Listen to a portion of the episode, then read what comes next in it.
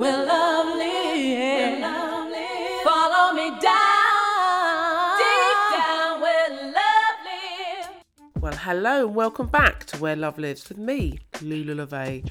I have an extremely husky voice today. I'm getting over the horrible COVID and it's left me sounding perhaps a little sexy, but generally feeling pretty crap.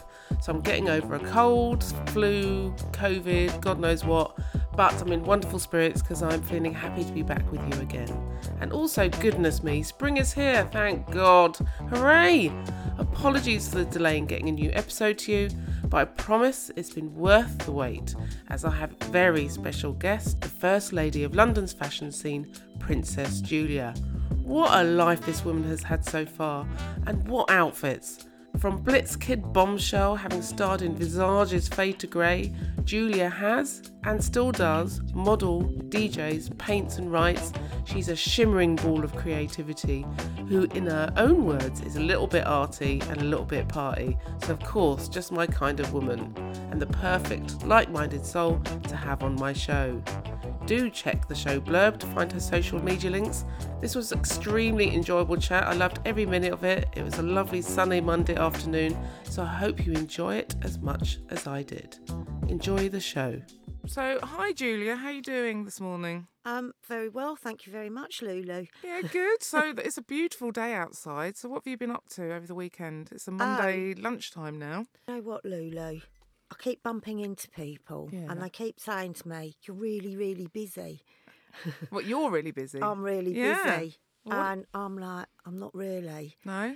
The thing is, I do love a bit of social media, Yeah. and on social media, I look really busy. Oh right, that's the beauty of it, isn't it? yeah, but I did have a look at your Instagram this morning. Actually, it's it's very exciting. Yeah, I have to say. I like to fill it full of interesting content Yeah. and things people might be interested in engaging with. yeah. So what? and the things that I really do like as well, yeah. because I have quite a, an interesting uh, circle of friends. Well, so it seems. So what Hmm. was so so if you know your Instagram is looking really glamorous, and is there another side to you, Julia, that is this at home drinking a cup of tea and, and eating a bit of toast, watching telly? yeah, that's it. Yeah? yeah. Oh, good. You are normal then. Yeah. yeah. You give off this air of just being super glamorous, like Uh, do around I? town all the time. Yeah. I mean, it really depends what's on. You know, um, we just had London Fashion Week. hmm Oh yes, Uh, I saw. Yeah, Yeah. and I, I really do love London Fashion Mm. Week, and that's probably a thing that I've really I've missed quite a lot because I do actually enjoy a physical show. Mm. So who did you go see then? I, This, I this time? mostly go. I am part of the fashion world, but I'm not actually. I don't have a job in the fashion world except if there's a a fashion party that I might DJ at, which I am lucky enough to still be able to do. So were you DJing then? Recent. At I the have done a few, but I didn't do any this season. No.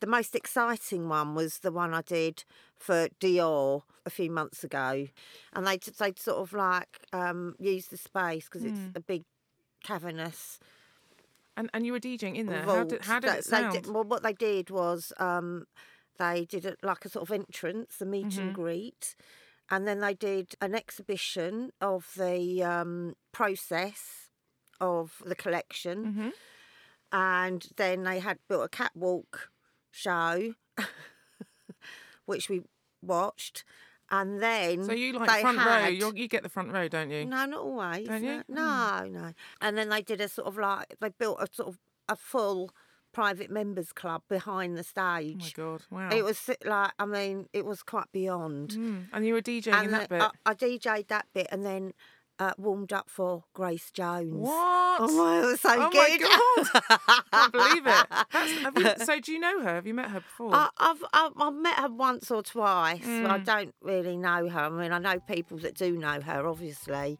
Um, God, I would have been no, shitting myself. Are you nervous? no, it was No. fantastic. I mean, Grace Jones. Oh my god, that's amazing. So, what, so did you think through what you were going to play? Did you play any Grace Jones? I didn't actually. No, I think we'll leave that all Yeah, up no, to yeah. Grace Jones. Yeah. Walking down the street, kicking cans,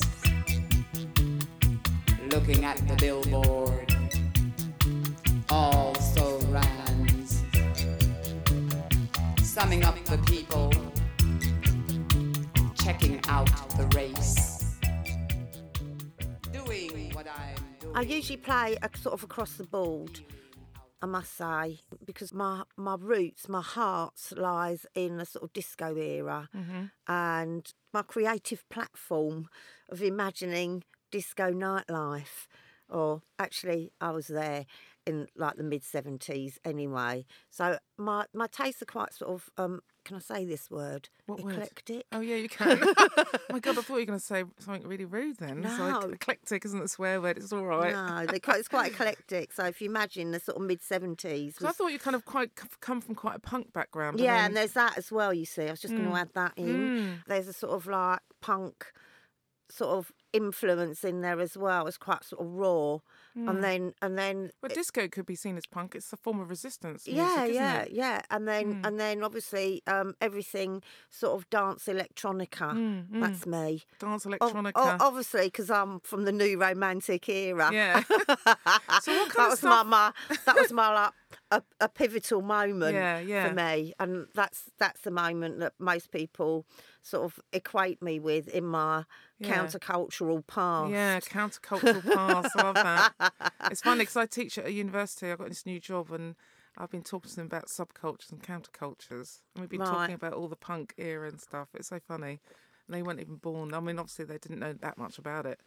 Um, so when you so I'm really curious about your DJ set. So I mean, do you just kind of rock up with just tunes and just see where it goes, or do you plan it a little bit? I've got like all my music's on like USB sticks. And I've got a, a selection, yeah, a wide Mm-hmm. selection, and I'll just delve deep into my handbag, Yeah, and, and pull I'll out some find out the appropriate stick. Yeah. oh my god, have you ever lost your USB sticks? no, what a panic! God, I have once. I got so drunk when I was DJing at the House St Barnabas that I, I actually left it in the decks, Right. and I panicked the next day and had to run go back and hope that God they were still there. Yeah. We're lovely. yeah. When I'm DJing, and I've always had this sort of like idea, is that to me, I'm having a sort of conversation, like a musical oral conversation with my audience, and it's quite physical. Obviously, because you mm. want people to dance. Mm, but mm. you know, having said that, some things I do are, are uh, you know, sort of luncheon or soiree mm-hmm. type events too. So I'm mm-hmm. sort of very uh, I go along with whatever's going on really. But and also my tastes are quite varied. So I sort of do it on the hoof really. Yeah, I think that's the best I mean. I've, I've got my sort of style that I play. So um, I like, I want people to have a really good time because I'm having a good time. Mm, yeah, And I want to have that But that's conversation exactly of joy. what DJ should be like as you know, well. I want to have that thing going on, that magic. it's a know. mutual connection, isn't yeah, it? yeah, yeah, and that's really inspiring for me, and I think that's why I sort of continue to Mm. do it because I just find it really exciting. Mm. So, what might feature? Just give some examples of what might feature in one set. Well, like- I mean, I would probably go for a few classics. Mighty Real. Oh, Sylvester, yes. Ovs. Ovs. Um, you know, maybe a few hits of the new romantic Mm-hmm. era.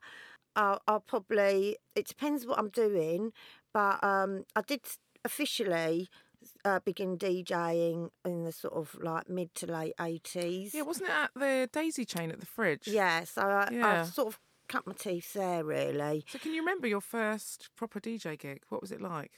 Well, I mean, my first first DJ gigs were actually at the WAG Club. Oh, okay. I did in my like research the, uh, then. Okay. I was actually cashier lady there oh, yeah. for a little while. That's the best and place to learn about clubs, I think. Yeah, and then uh, I, um, what happened? I think, I mean, because it's such a cute little club, it was lovely there actually, and a friend of mine decided to do a night there, and and I went, oh yeah, I'll DJ with a few old vinyl records that I had lying around.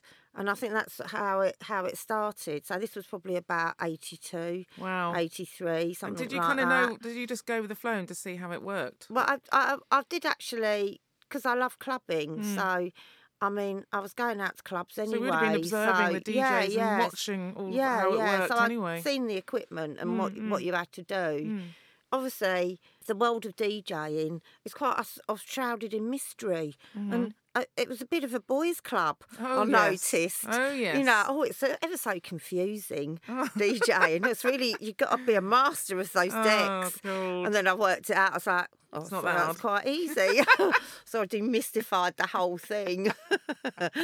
so I was like, basically, you just get your channels up, right? You're off. And then you're going. Yeah, you're yeah. I Um, mean, the idea of mixing um, wasn't so. I mean, you can mix, but it wasn't of the ultimate importance. And Not back then, no. not really. And then even even if you were playing a disco set, which I used to go to this club called the Sombrero. Oh, what a brilliant name for a club. Yeah, it was in Kensington. Wow. It was a really underground gay club hmm in in the sort of like late seventies, and it had a little light up floor. Oh, I love a light up floor. They're and the the. DJ used to play, you know, the the twelve inch vinyl selection, and a lot of these vinyls were like parts one and two, and even then it was quite hard to mix vinyl.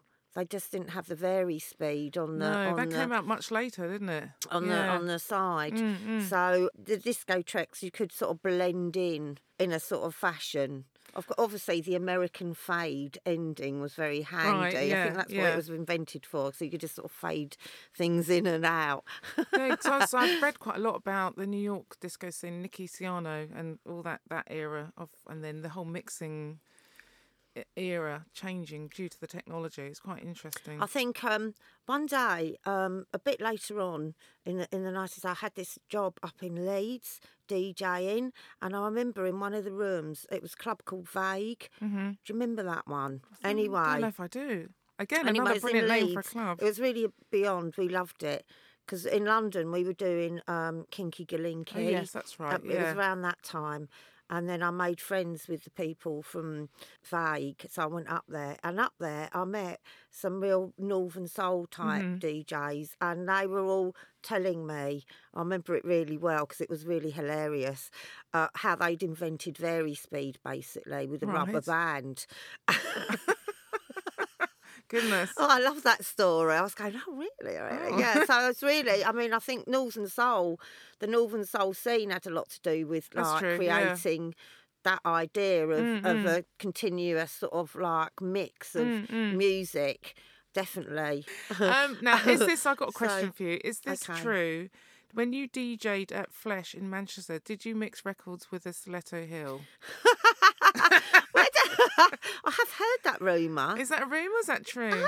I, I just mean- I read it somewhere and I just thought that if she has, then you've just gone off my I, opinion I even could more. say if that's that possible. I have. Um, Maybe you don't. I mean, I, did DJ up there a few Mm. times, and and um, yeah, I mean, that was quite.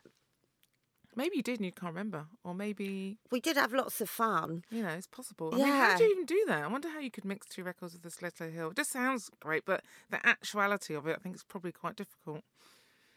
Don't know. next time, why don't you try it at the next? Do, do you fashion mean party? the stiletto heels becomes the stylus? Oh, maybe. Oh, don't maybe I know. just took the shoe off and then went.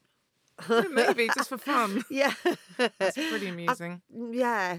So tell me a bit more about. So obviously, you know, you've you've been through all lots of different scenes over the years, which is amazing. Mm. Is there any periods where you is the most fond for you? Or has Uh, it all just been? I mean, life is full of ups and downs. Obviously, it's not all kind of super fun and glamour. yeah. But do you look back at a certain era that was kind of like, yeah, that was like that was my purple phase. So I sort of see everything as a sort of continuum, and everything is sort of in flux, and everything changes, but weirdly stays the same. There are many highs and lows mm. Um, that I can think of um, throughout my life, throughout my DJing career, throughout my clubbing career. And I, I'm one of those people that really lives in the present. Mhm. And Which is very healthy. I, li- I like to be Mm, like that. And I'm excited about things coming up Mm, mm. As well. And I, so I tend not to dwell too much on these pivotal Mm, mm. moments. But obviously, you know, in hindsight, there have been some brilliant sort of occasions. It's been a joy, a pleasure to be part of Mm. um, these things. And actually, and in, I feel like I've been an integral member of um, these various things from that sort of new romantic Mm, moment onwards, which really didn't last very long. Well, you were in It- the Visage video, weren't you? yeah, that, that the whole sort of new romantic Mm. thing was a very sort of, you know, that was my sort of youth. I was Mm. like 17, 18.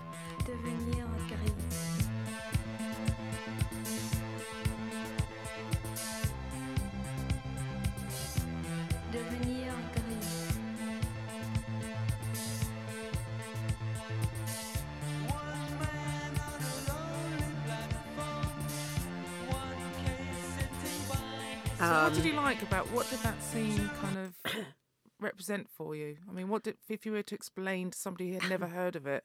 How do you explain it to them? Well, in hindsight, you know, because when you're in the moment, you don't really think, oh, this is going to be something people are going to reference for like 40 years. No, you never never think that. I mean, oh my God. I, didn't mean, think that, and during Acid House, when I was off my head dancing on a podium, I never thought this was going to be like an iconic moment in time. Yeah, you don't know. I had that moment too. Did you? Oh, maybe, maybe I was on the podium yeah, next to you. yeah. you know, it's not really something at the forefront of your mind when you're, you know, just living your life. But all the factors of it were, you know, in hindsight, we did feel quite sort of like uh, apart from general society. Yeah. We weren't living our lives in really much of a conventional fashion. No, it was definitely the non-normative, wasn't it, at that time? Well, yeah, and and it wasn't really very hard, really, Mm. because everything was quite sort of austere, quite frankly. and that's probably probably a reaction to that austere framework. Yeah, there was there, it was a reaction to that, and and a lot of people in the new romantic era had come from other countercultural sort of movements. So you know, a lot of us had been involved in punk, and then you know there were people from the soul scene coming in, and so it was quite a, a mix of people. I guess it's kind of where punk and soul kind of collided together. to Yeah, and also, something- you know, it was really quite gay. Yeah. And so there was a big gay collective of people. And also, like, like the whole And- kind of gender fluidity came up then. Yeah, we had scene, that. Yeah. And also, we had a, a few straights in. Mm, a few, a few, a few are allowed. Yeah. Just a few. So, I mean, so did you feel like, because I know that your communities, you're in the queer community, generally speaking. Yeah. Do you find that's like a safe space for you? Do you feel like it's that's where you belong? I've always been Mm. in the queer community, quite frankly. mm.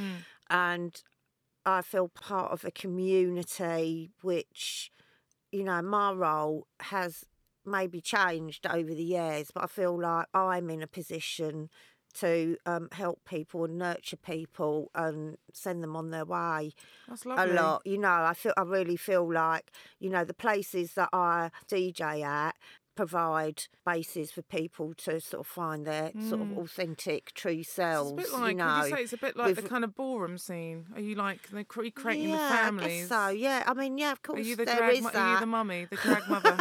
I, I don't I don't call myself that. yeah. But um, you know, if people want to see me in that sort of role, then I'm really honoured and happy to be in that role, and I try and nurture people as Well, much as lovely. I can. That's lovely. You know, I do really love a fashion look. Mhm. Going back Oh, to the beginning well, of the conversation. Clearly, yeah. I mean, tell me about what you're wearing today. Like, what are you Well, wearing? You look actually, amazing.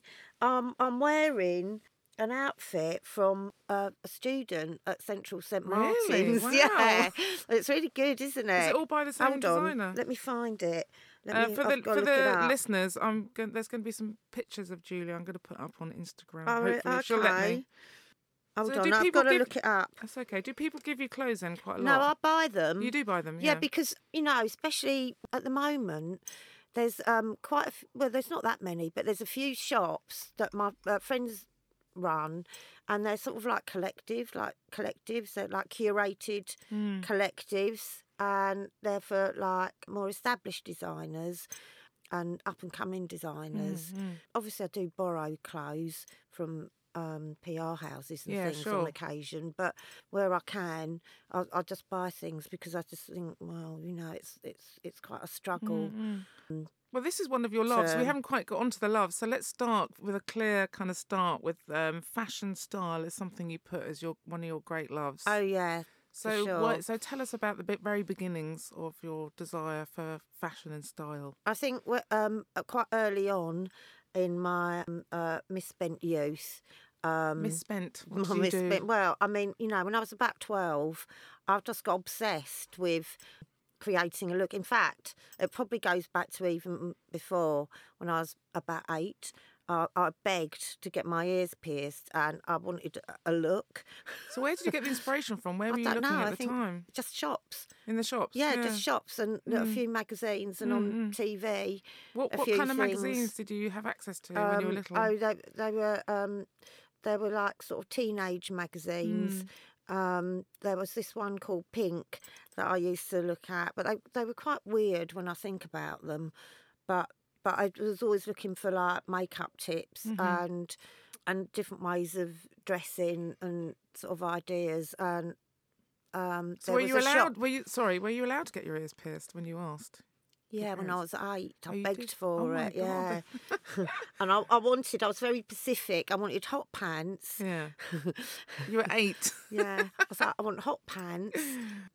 I wanted a smock top, and I wanted these tights that I'd seen uh, with a pattern up the side in lilac and cork wedges. Oh my goodness! so you're very sure about what look what look you I wanted. really knew what I want. I, it was really weird. Like Mm. I really wa was quite obsessed with, you know, like finding these things. I, I think I'd seen them somewhere. Um, I'd seen these garments somewhere, and I'd seen them in magazines, and Mm. I'd seen them on the high street because that was where you saw them, I guess. And your parents let you dress like that. Yeah. Yeah, Go on. My mother wasn't very um, uh, style orientated at all, but I, I think I get it from my grandmother. Oh, really? She she had quite a, a, fantastic wardrobe, and I think that's where I Ah. got the Oh, idea right, from. So, the she had the, isn't it? the big fifties flouncy dresses, the Amazing. Dior new look hand painted dresses. So where does she live? I know you grew up near Wood Green. Where was your grandmother? my grandmother was in Surrey, Okay. and she was in her um, misspent youth was an act was a an opera singer. Mm-hmm. Oh, so she had a sort of theatrical edge to her, So which made my mum cringe. Right. So quite So often, mu- like it skips generations, doesn't it? That's right, I yeah. do believe that. Yeah. So that was that was my my central point. So did she? Did she kind of encourage you the way you were kind of styling I think she probably did. Yeah. I mean, and also she, she used to play piano as Mm-hmm. well. So, and I did do piano lessons, but I wasn't very musical in that sort of way. I found it quite difficult to connect a sort of like technical side of Mm-hmm. um, creating music to the physical side like that. I just found it a bit sort of like mathematical. I Yeah, think no, it is actually. It do you is. play an I, instrument? well, uh, it's funny. I was telling someone the other day. I actually, when I was a kid, I got classically trained up to um, grade six or seven on violin and piano, and I learned Wow. the cello. And then I was just being bullied at school, and I was carrying a violin in one hand, cello on the other hand, and then I just 'cause oh, no. I was getting bullied, so it's a real shame. And we were laughing because I that's thought I could have been awful. cla a famous classical musician by now. Not really. No. Don't think so. No. I don't think you can ha- live with regrets, but it's awful that they made you feel like that. Oh, that's kids, isn't it? yeah, no, I but mean, it's not. uh, Why? I know. I mean, how about how did you get on at school? If you were dressing Um, kind of well, I was- interestingly, I was quite sort of like um, sort of quite um on my own really. yeah. But um, I didn't really take any notice of people that much. Did you find it difficult to make friends when you were I young? didn't really want to make friends. You didn't want to, no. Because you said to me earlier. I, so I was a bit snooty. because poor I was- I Julia. was a bit like, oh no. When I met Julia upstairs, I went. I go in to give her a hug. She's like, "Oh no, no, know, no." ugh." very huggy. So I was like, oh, sorry. So is that why? Is there, uh, you know, have you always been like like that? Not very kind of cuddly. I've been an island. Yeah. Um, There's nothing wrong with being an island. That's who yeah, you are. oh, no, I'm quite happy. Um, maybe I have been always been like that, Mm. and I've just not really um, acknowledged it that much. So maybe fashion and style is your way of expressing yourself.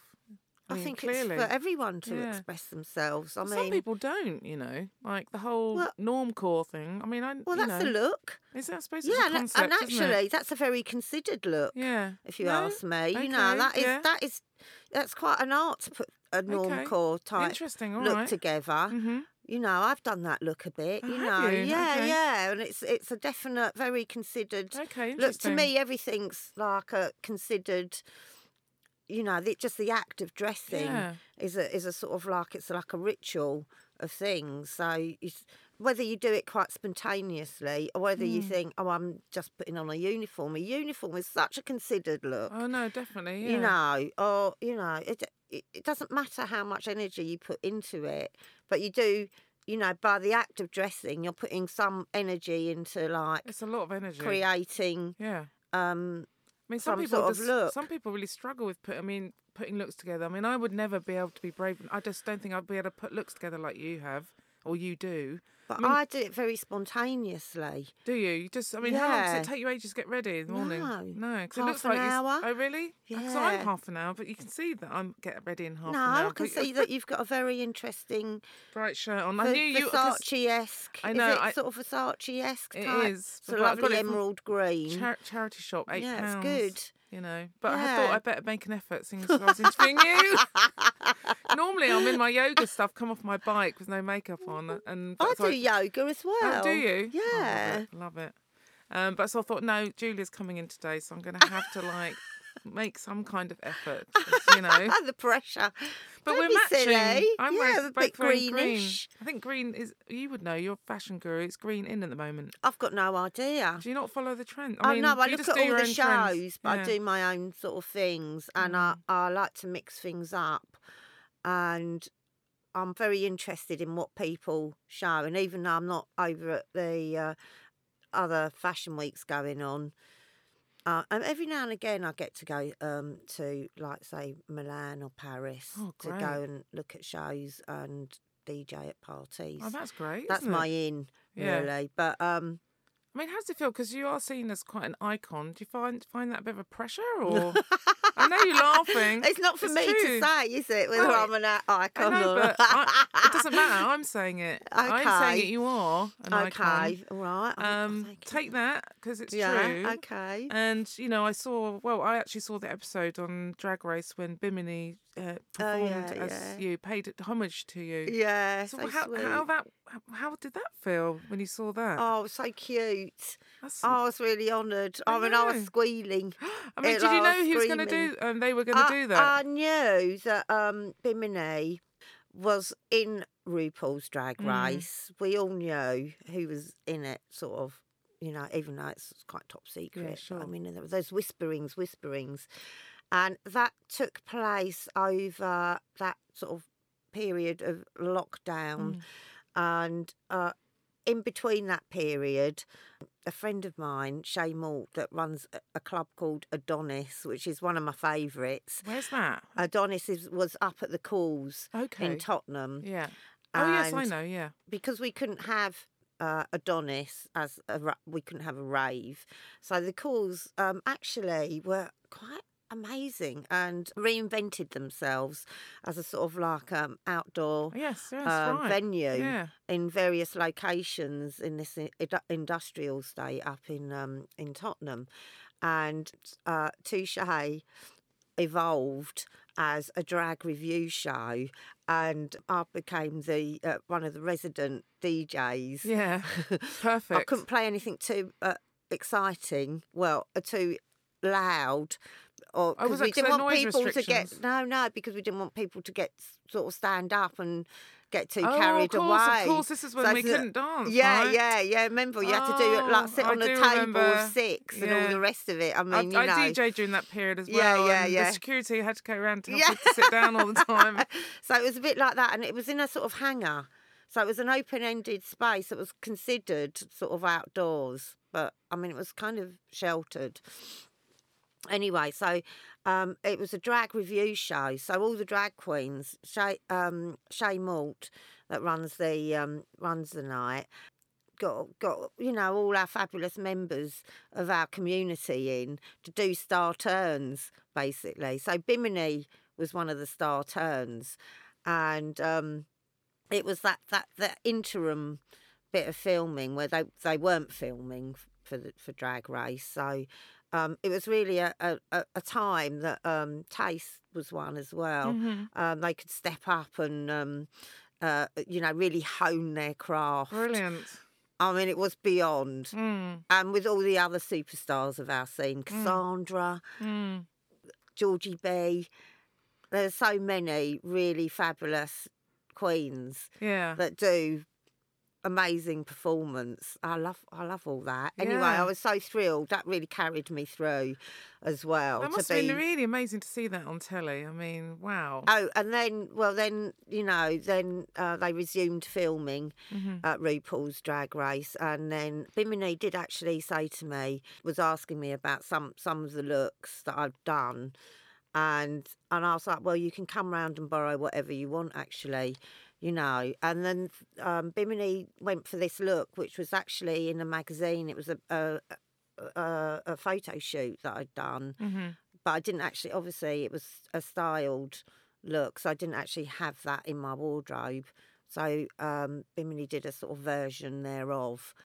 So I did mean- Bimini ask permission or not? Or how does that work? No, they it- just did it. Yeah. It was fine. Yeah, you didn't mind. Yeah, it was No. like an inspirational look. I mean, your phone must have been going off the hook after Oh, that. it was really wasn't good fun. Yeah. Amazing. I mean, well, yeah, yeah. I mean, you know, yeah. that really is the biggest compliment, isn't it? Yeah, it was really a huge compliment, Huge. and um, I was quite overwhelmed. And obviously, you know, that category, I think they wanted more mainstream type people. But I, I mean, I do know RuPaul. Oh, do you? Yeah, yeah, because I used to go to Wigstock in, in New York I think every now know, and um, again. I'm sure I read, I read that you knew Larry Tee as well. yeah, I know Larry Oh, you T. do, because yeah, I used to work with Larry Tee. Did you? In the electroclash scene. I was yeah, living, me too. Because I was living in New York with him. Oh, okay. promoting all the, the acts back to Europe and the UK. It was 22 years ago, Oh my whatever. God. So I'm surprised we hadn't met, actually. Yeah, because I know Larry really well. Yeah, wow. Okay, I'm yeah, and to then that send him a text after yeah, this. Yeah, because obviously Larry came and lived here for a while. He did, yeah. Yeah, And now he's in Berlin. yeah, yeah. So were you? Um, so I know we're kind of going a little bit all over the place, but we're still talking about well, fashion, style, creativity, Okay. which is also another one of your loves. I mean, all that scene with Electroclash. Do you see kind of creativity as a form of resistance? Would you say, or do you not look at it as politically as that? I probably don't look at it so uh, consciously Mm. as that, but I think everyone's got the right to be and express themselves in whatever way they wish, um, in a good way, you know, like being positive. and it's a part of human nature.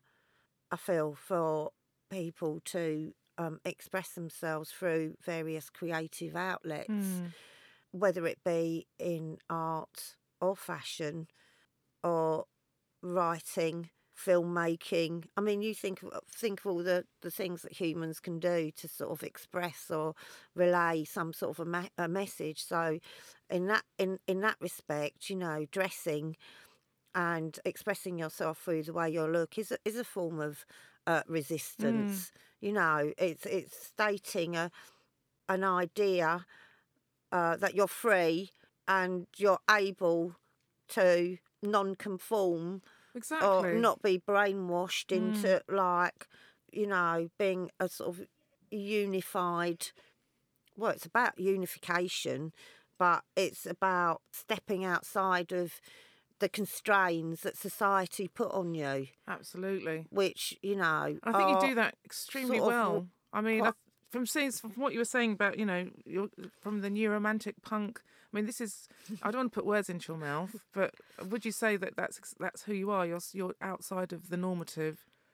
That's your your Well, place. I don't really know what normal is. Yeah. You know, I find it all really confusing because I don't, I don't think there is a sort of Hmm. normal. No, what's normal? I mean, normal is something I think the silent generation plumped for and Hmm. were happy to go along with.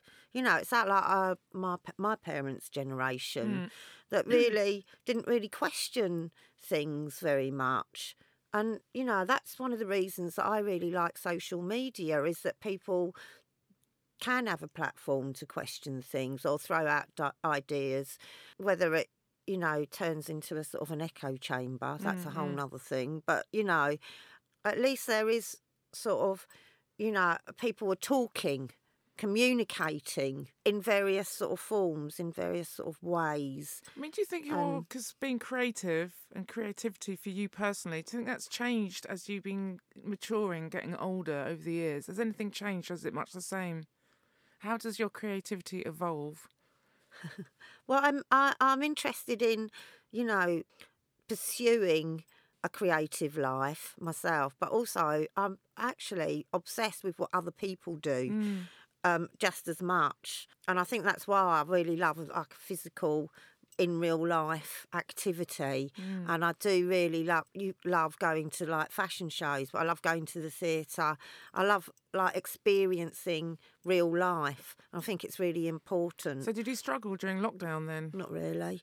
That's all right then. you got a great laugh. Sorry, I should be. No, I like it. It's not really. Do you have a favourite aspect of your creativity? Is it just all of it? I think it, everything is intertwining. Mm. You know, it's all like whatever mood you're in. I Mm. mean, you're a writer, a journalist, so Mm. you know, I feel like writing is a, a marvelous creative outlet. Which is quite hard, like you were saying Yeah. earlier. You found writing quite is quite difficult, isn't I, it? I find it very. Uh, it's quite a solitary Mm. uh, world to escape into, Mm. and I totally understand writer's block. Mm. It's Oh, like yeah, you know, a getting that first sentence down, and then Blank you're like, yeah, page. that you're Blank waiting for that ugh. moment, aren't you? Like, how's this gonna be? How's this gonna be? You know, I used to write quite a lot of fashion reviews actually for i-D, but I haven't really done those for a while. But I do love a fashion review, and Mm. Oh, I yeah. quite often read them. Yeah. and I did do. I did a supper at Tony Hornecker's. I hosted a oh supper. yes, yeah. Um, I did a, Is that a the few Pale of Blue them. Door? Yeah, at the Pale Blue Door. But it's, it's called the Hornecker Centre now. Okay, is it? So I hosted a, a sort of intimate supper there, and and one of them I based. Oh, it was like a spoken word type thing, and one of them I thought, oh, I know, I'm, it's Fashion Week. I'm going to do fashion reviews. So As I read out. word? Yeah, That's I read incredible. out. I read out fashion reviews. That's amazing. Oh, they're so good when Oh you read them out. Is there any clips of this on YouTube I don't know. I know. I've not What seen brilliant any. idea! I've never heard of that. Maybe I should do it again. Yeah. I did read that you're doing some spoken word, but I didn't know that Yeah. it's reading out fashion reviews. Yeah, it was fashion Do you have any background music to go with it? Um. Oh, I, I think I might have actually. Yeah. Yeah. I'm not sure, but I I wrote um I read um a Tim Blank's uh, fashion review, G- genius writer. And also, I transcribed one of uh, John Galliano's podcasts for Margiela because um, one of my sort of obsessions is is process. And John oh, this Galliano, is another one of your, your loves. You wrote down the process. yeah, yeah. It all ties into Yeah. everything. And um, John Galliano, honestly, if you haven't listened to those particular podcasts, please do. They're not very long, they're like half an hour. But obviously, John has a very sort of a, a turn of phrase that's very engaging. And um, they are really genius because John really delves into, with great passion, the artistry of of um, clothes making Mm, you know, and, and the, the in depth artistry of like putting in a in a sleeve Mm. Well, it is. John it's, it's explains technical it. and artistry. It's like you know. in such a way. Have you designed clothes? Uh, I've, I haven't designed clothes, but I have done. I sometimes do painting. I and I again, you're just like a creative bubble of of like tentacles flying can't, everywhere. I can't keep still. Yeah, sometimes I do mean, a bit of can you- painting. I I, mean, it's do enjoy like uh, um, you know traditional type painting Mm. techniques and I, I sort of you know have a go at doing those sort of things and I, wa- I can't remember what I was talking about Oh, now Um, hold on a minute uh, painting. oh yeah c- regarding clothes so Oh yeah. my friend Nazir Mazhar does this um fantastic pop-up type shop it's called Fantastic Twirls and Nazir um curates it and sometimes I do uh, painting I paint on t-shirts so I put those in that's about as far as I've Isn't got that, that's, with that's a very Vivienne Westwood thing to do. Isn't yeah it? that's about as far as I've got with that actual fashion design but um I would be interested in collaborating Yeah. probably I can um, imagine. I can totally see you with doing that. someone more technical than me. Yeah. Um, and, and, and in a way, I do sort of collaborate with people in a, in a weird way, I guess, by talking to people about their clothes. Mm, mm. Um, every now and again, every now and again, um, I, I go up to uh, Central St Martin's um, and a few other colleges too. I've been known to uh, do things, London College of Fashion and so university. you're going in doing workshops or lecturing? What yeah, I kind of- do tutorial type work Yeah. with um, students because I'm not I'm not really in the I've not really been in the system that much. I Mm, did do a an art foundation Oh, did course. you? Yeah, when I was 38, Oh right. Where was that? over in Edgware Okay. Road. And did you not? Were you interested in doing a degree? Or I did want to do a degree, but I um but then um I got caught up with other things. Like having too much fun and looking. Well, no, I, glamorous. I just got to got busy doing something else, and I Mhm. didn't get into the college that I wanted to get into. Because I was, I was so lazy, I just wanted a college that was round the corner. Oh. And at that time, I lived in Soho. So Oh, which college? Was that so St? Central St Yeah. Martin's. They've got an art department, Mm, mm. and then also um, I, I went to Slade. at- Was it no, not Slade. Um, there's another college. Anyway, it was years ago, Mhm. and I didn't really get into any of them. And then I just got sort of like, oh, I thought, oh, I'll do it another time. Yeah. You know, Well, you so I could still go and do it. You, You know, I mean, got. people don't have to go to university No, anyway. but I like could- University of Life. I'd still quite like to go to Mm, colleges to learn things. 'cause I quite like it. Yeah. But even then, I was a, a mature student, so it was sort of a bit bit odd, you well, know, I didn't in get a my. PhD till I was forty-seven or something. So you okay. know, it doesn't really matter to be honest. Mm. So when you're working with the students, that must be really rewarding. So watching them, do they? How do you advise them? So there's a teacher up there and a designer friend of mine um, called Louise Gray, and she's a wonderful artist. And she asked me to come in for the uh, MA and uh, do some crits. So they, they did this thing where they every all the students and there was a lot of students that year did a presentation, and then Fabio okay. Piras Yeah. um, who is the director of the MA, and artist Julie Verhoeven uh, are there as well. And people are brought in to help the students along the way because, you know, it's been really tough Mm. as well with everything.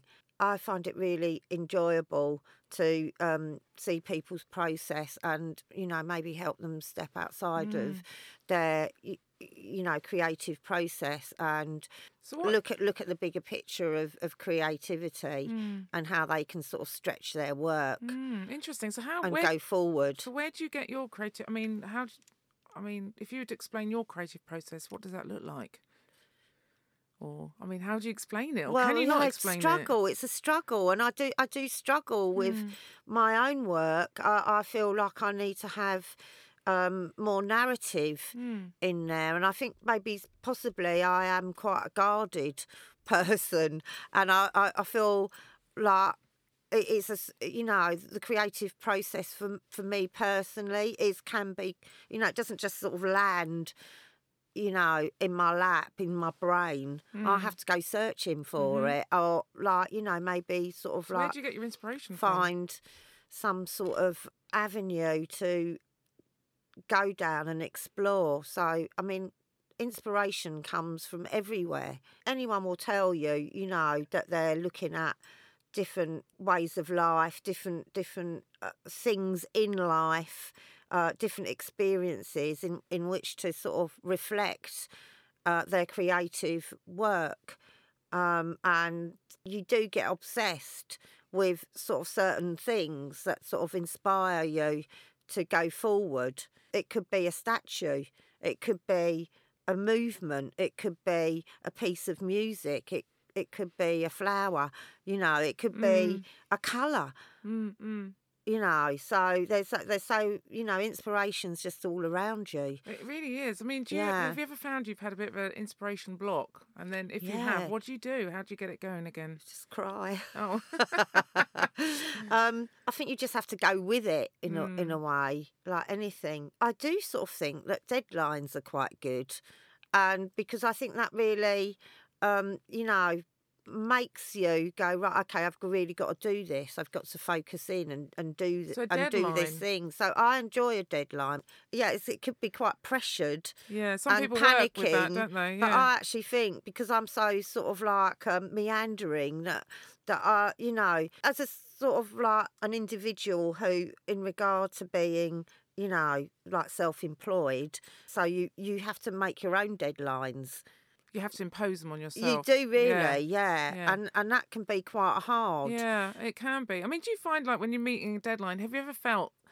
I know this sounds funny, but I've felt this before. Like there's almost like another energy around you that kind of you and you feel like you're channeling something. Has it? Have you ever felt like that? Say that again. So, so I've had this like when I've had a deadline, it's felt almost like the stress of it. It feels like uh, my body Oh, is, a, is channeling this other power. I'm not Right. religious or anything, yeah, but it's like literally I'm like feel like a vessel for this creative output. Have you ever felt like that? yeah. I think maybe it's the adrenaline, Maybe or like it's a chemical reaction going on. It feels like, some like something triggered, triggering in your brain because Yeah. like you know humans are made up of like everything electrical Mm, mm. circuits everything's a circuit in life Mm. so sometimes you need something to trigger Mm, that's true. That I that believe thing and if you get yourself in the right mindset it's it's something you need to sort of like engage with but like self motivation and motivation in general if you haven't don't set yourself those, those sort of edges um it you, you could just sort of meander on forever Oh yeah, you but it's, it's finding some sort of balance isn't Mm, it mm. really um as you go along So and find what's comfortable for you Mm, because mm. deadlines aren't for everyone no. but uh, i feel that like i do need to like have a sort of an ending point Mm. on occasion Oh, God, otherwise i'm do. just sort of spinning off Are you quite like organised? You have like a calendar, and you kind of like your life is quite um, structured. I guess oh, I don't know. I don't know if I'm organised, but I do have some sort of structure, Yeah, yeah. and I do write everything down. Mm. and I like to know where where I am.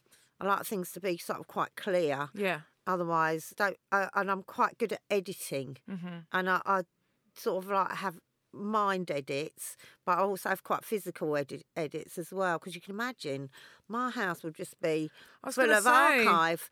And what? So what? What? With all so your clothes? I do, I do, you- like have clothes edits and things Yeah. like that. So what do you do with the stuff that you delete? Well, um, I, I do uh, basically. Um, I either give things away Mm. to people that have- if they say they like something, and I think, well, you can have that if you want. Mm, Or um, if I'm feeling a bit brassic, then I maybe have to sell some Mm, mm. things on occasion. Because you must um, have some iconic pieces in your wardrobe. I've got bits and bobs, but I, I actually I'm so good at editing. I don't really, I don't really, I don't know if I've got iconic pieces or not. I mean, I've got a few bits and bobs. Do you just sometimes wear jeans and a t-shirt, or just some like like jogging bottoms? Do you ever do that? Um, yeah, if they're a designer, Okay, sort I'm of just like if trying there's to see if there's like that a. That, you another know, side I of have. you. Yeah, I've I've got I've got some. um. I remember um, I have got. Why, why is that another side? Because I, I just feel like that's the same side. Yeah, okay. Like you know, if I found some nice denim that I liked, Yeah. I used to have like Margiela, um, some Margiela denim True, that's really yeah, good. yeah. You know, I like interesting things. yeah. I like I like um designers that sort of like sort of go out of out of the sort of you know try and sort of like twist things up a little bit. There's Yeah. a really great designer called Per Götesson Okay. who does lovely clothes. I think you'd really like Ooh, them. Okay, I'm gonna yeah, look and they're up. really they're really good. And uh, uh, Martine Rose is very a very good designer. getting that I some hot like. tips here. Yeah, This oh yeah, I've got all the hot tips. This is great. yeah, and and um What would you say to people who are listening who might feel like they're not don't they want to kind of dress more creatively, but they feel like something's kind of restri- restricting them? I mean, is it a confidence thing? Do you think with clothes or? it's quite hard for me to comprehend that Mm, really. I know, weirdly. because I think you're used to being. I know, but some people probably might feel Well, like maybe they are not really interested. If they are interested, I mean, my mother, I wasn't interested in Mm. like doing a look at all. But like as I said to her, I went, "Well, you've actually got a look. It's a bit downtrodden, dear, Yeah, but that is the but that's a look. look, you know, which was a sort of cardi and a, and, a, and an A-line skirt. Yeah. Uh, But but it was it was a it was really quite a strong look. Yeah. You know, it's very Prada-esque Yeah, no, of the yeah, nineties. Yeah, You know Yeah. that sort of look. So what would I say to someone um, that was interested? I think if you are interested in updating your look, there's lots of places to go to online and in social media, and there's lots of crafters and people making things. You know. The old-fashioned way, you know, like unique pieces, and also there, there's a real movement for people to really make the most of what what they've got in their wardrobe. So I would start with what you've got in your wardrobe. Sorry. That's all right. I would start with what you've got in your wardrobe and go from there. That that, Mm. that would be the starting point. Good advice.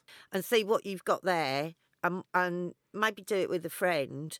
Um, go through what you've got and what your favourite pieces are. This could be. You should do a TV show. like yeah, this. and what you feel comfortable Oh my in. god, you should literally do a TV show in this. I'd watch that. A guide to style with Princess Julia. Oh, I'd be good at it. Oh my god! If, anyone's, if any producers are listening, then you've got this amazing TV show just literally waiting to happen. Yeah, because I think that in everyone's wardrobe there are things Mm. that you you might think, well, that's really quite boring, and I'll probably think, oh, that's really exciting. I've never Mm-hmm. sort of like you know like sweatpants are great. Oh, I do love sweatpants. Yeah, I love sweatpants are great. jogging bottoms and. I'll tell yeah. you who's got good ones. Ashley Williams, Oh, very good designer. okay. Yeah, you know, like that sort of like. Actually, I saw something today online. Karen Binns was talking about um, style, and uh, she was watching one of the shows, um, saying that like you know, sportswear has crept into like every every Oh, well, you know leisure, dressing up. leisure wear now. Yeah, is cre- yeah. is is everywhere in in in the dressing up zone because one one of the reasons she said was because we're obsessed with youth Mm, and uh, youth likes to dress casual, mm. really. So it, it was talking about a Pacific designer and um, the youthful approach, but it was incorporating a degree of leisure wear. Mm, mm.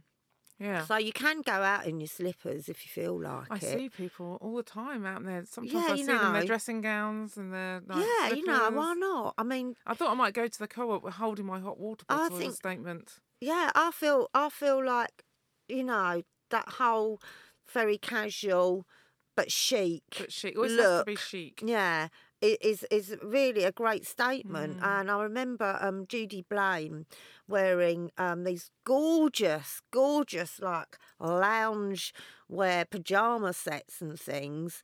And honestly, it's so stunning. But that was So quite fashionable a few years ago, wasn't it? Yeah, and Yeah. um, um, I mean, um, Judy always wore that that sort of look Mm. and sort of engaged with a sort of sporty look, but like dressed it up with Mm-hmm. like the Judy Blame adornments. For those of you I'm not too sure who Judy Blame is, uh, Judy basically was an artist who uh, made jewellery and um, ad- adornments of different kinds um, out of like uh, used, ready-made items, whether that be a sink plug or a, a, a toilet So, chain. uh, I know the name, but that's yeah, brilliant. Yeah, Or, or you know, an old pair of that's knickers. very punk, isn't it? Yeah, very. Yeah, Judy. Yeah. Judy came up at sort of like in in the beginning of the Yeah, eighties. it's bricolage. I think. Yeah, is. yeah, yeah, and, and really invented that whole thing. And, Mm. and Judy Blame's legacy uh, is still going strong, really. Um, very important person Mm, in in that idea of, of using things, discarded things around you Well, and very eco as creating well, right? creating something new Mm. out of them. We could, you know, basically, I could talk to you all afternoon, but unfortunately, this is only an hour, so I can't. Okay. So when we, so wrapping up, like, what's, you know, what's is the future for you? I know you're living in the present, but is anything creatively you want to do and you haven't been able to do yet? Um, yeah, I, I would like to explore my painting Mm-hmm. further. I mean, all the things that I do, I really, really enjoy. and there are things that I would like to do more within those spheres. So I would, you know, I am always looking towards the future as well and thinking of things to do. And I've got some plans. Got I've got plans. Are they- are already. they yeah, I- no, no, no. Well, um, You got your TV show going into people's wardrobes. Oh, I thought, yeah, I haven't really thought about that, but That's I, a good maybe one. I could do that. Yeah. Yeah. I, I'm up for doing sort of TV work, and I do do sort of voiceovers and things Mm-hmm. sometimes, but usually for like my friends or for their plays. Yeah. Like um, my friend Sharon Legrand just did a play, which was just fantastic, and I did a little voiceover for that. And I have another friend called Amanda Pet, and I did a little Oh, yes, voiceover know, for that as well for their show. Um, but but I would like to explore my artwork further. But I'm hoping for a revelation, really, with that. Uh, So I'm not putting too much hope Okay. on it.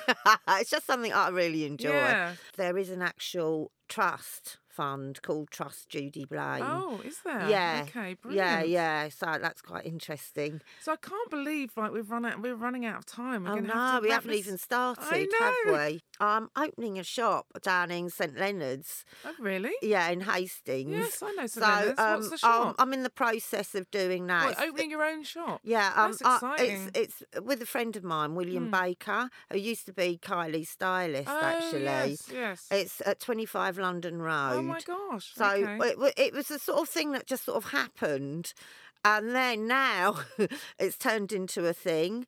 So will that's sort of a future thing for So this later this clothes shop, I- year. I assume, well, I it? think it'll be a galvanising sort of creative Hmm. space. So I don't want it to be a, a like a closed shop in the strict sense of the No, word. I mean because it's your your idea of creativity. but there will be everything. clothes there, and I will be inviting artists and makers Brilliant. into the realm of 25 London Fantastic. Road. Um, that's something that I'm sort of like cultivating. Brilliant. Um, I, I feel that that's sort of like, you know, May, May time. This May. Mayish. Okay. That's Mayish exciting. may be the date. Not sure, but anyway. So I'm do. I've got. I've always got something sort of like that. I'm on the go with. That's brilliant. So that that sort of thing, and I I love you know like I was just thinking oh. I, I need to, you know, every now and again, we all need to get out of town, don't we? And it's so mm, nice down there. it's there. so nice down there as well. It's lovely. It's lovely, St Leonard's. I know it quite well, but I'll de- I'm definitely going to come down and check out Yeah. your shop for sure. So, and also, um, William Baker has a skateboard brand. You could be consulting on well, no, but Hastings and in Hastings, they have the biggest skateboard park. That's true. Did you know that? No, actually, I think I In- did know that. yeah, in the. UK. Do you do skateboarding? Me? No, God no. do you? I can see. I might, I might learn. Oh my god, you're great because it's like you know, aging disgrace not disgracefully, but I just hate this idea of conforming to like how we're supposed to be when we get older. Because Oh, I'm no. not like that. I'm Yeah. 51 and I don't behave Oh, you're that. young. You know, You're so young. Not that young, but you, you, know, are. I'm. I'm actually. you're nearly 62, I believe. Yeah, I am nearly. April the 8th is your birthday. Yeah, yeah. There are other things. I, I will be continuing. To, I, you know, I'd like to do some music as well. Well, okay. Um, at some point, and I think there is something in the pipeline Oh, with exciting. that, and so I'm, I'm hoping to. Well, I just, you know, I'd like, I just like to do it. You know, I like doing, I Just like singing. Keep expressing. Keep Yeah. expressing. So, Julia, it's been absolutely wonderful having you here today. It's been really nice talking to you. We hadn't actually met before, and it's been a real honour to meet you. And thank you for being on my podcast. It's been a real pleasure, Lulu. Thank you so much. Have we finished, Alice? That was amazing. the time goes so quick, though, doesn't it? Yeah, an hour's not very long. Follow me down,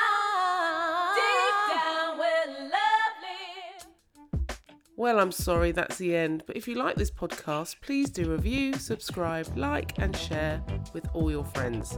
You've been listening to me, Lulu LeVay, on Where Love Lives, with my super special guest, Princess Julia. This podcast was recorded at the Mega Slick Studios at Soho Radio and was edited and produced by me. Do follow me at Dr. Lulu LeVay. I always love to hear from you.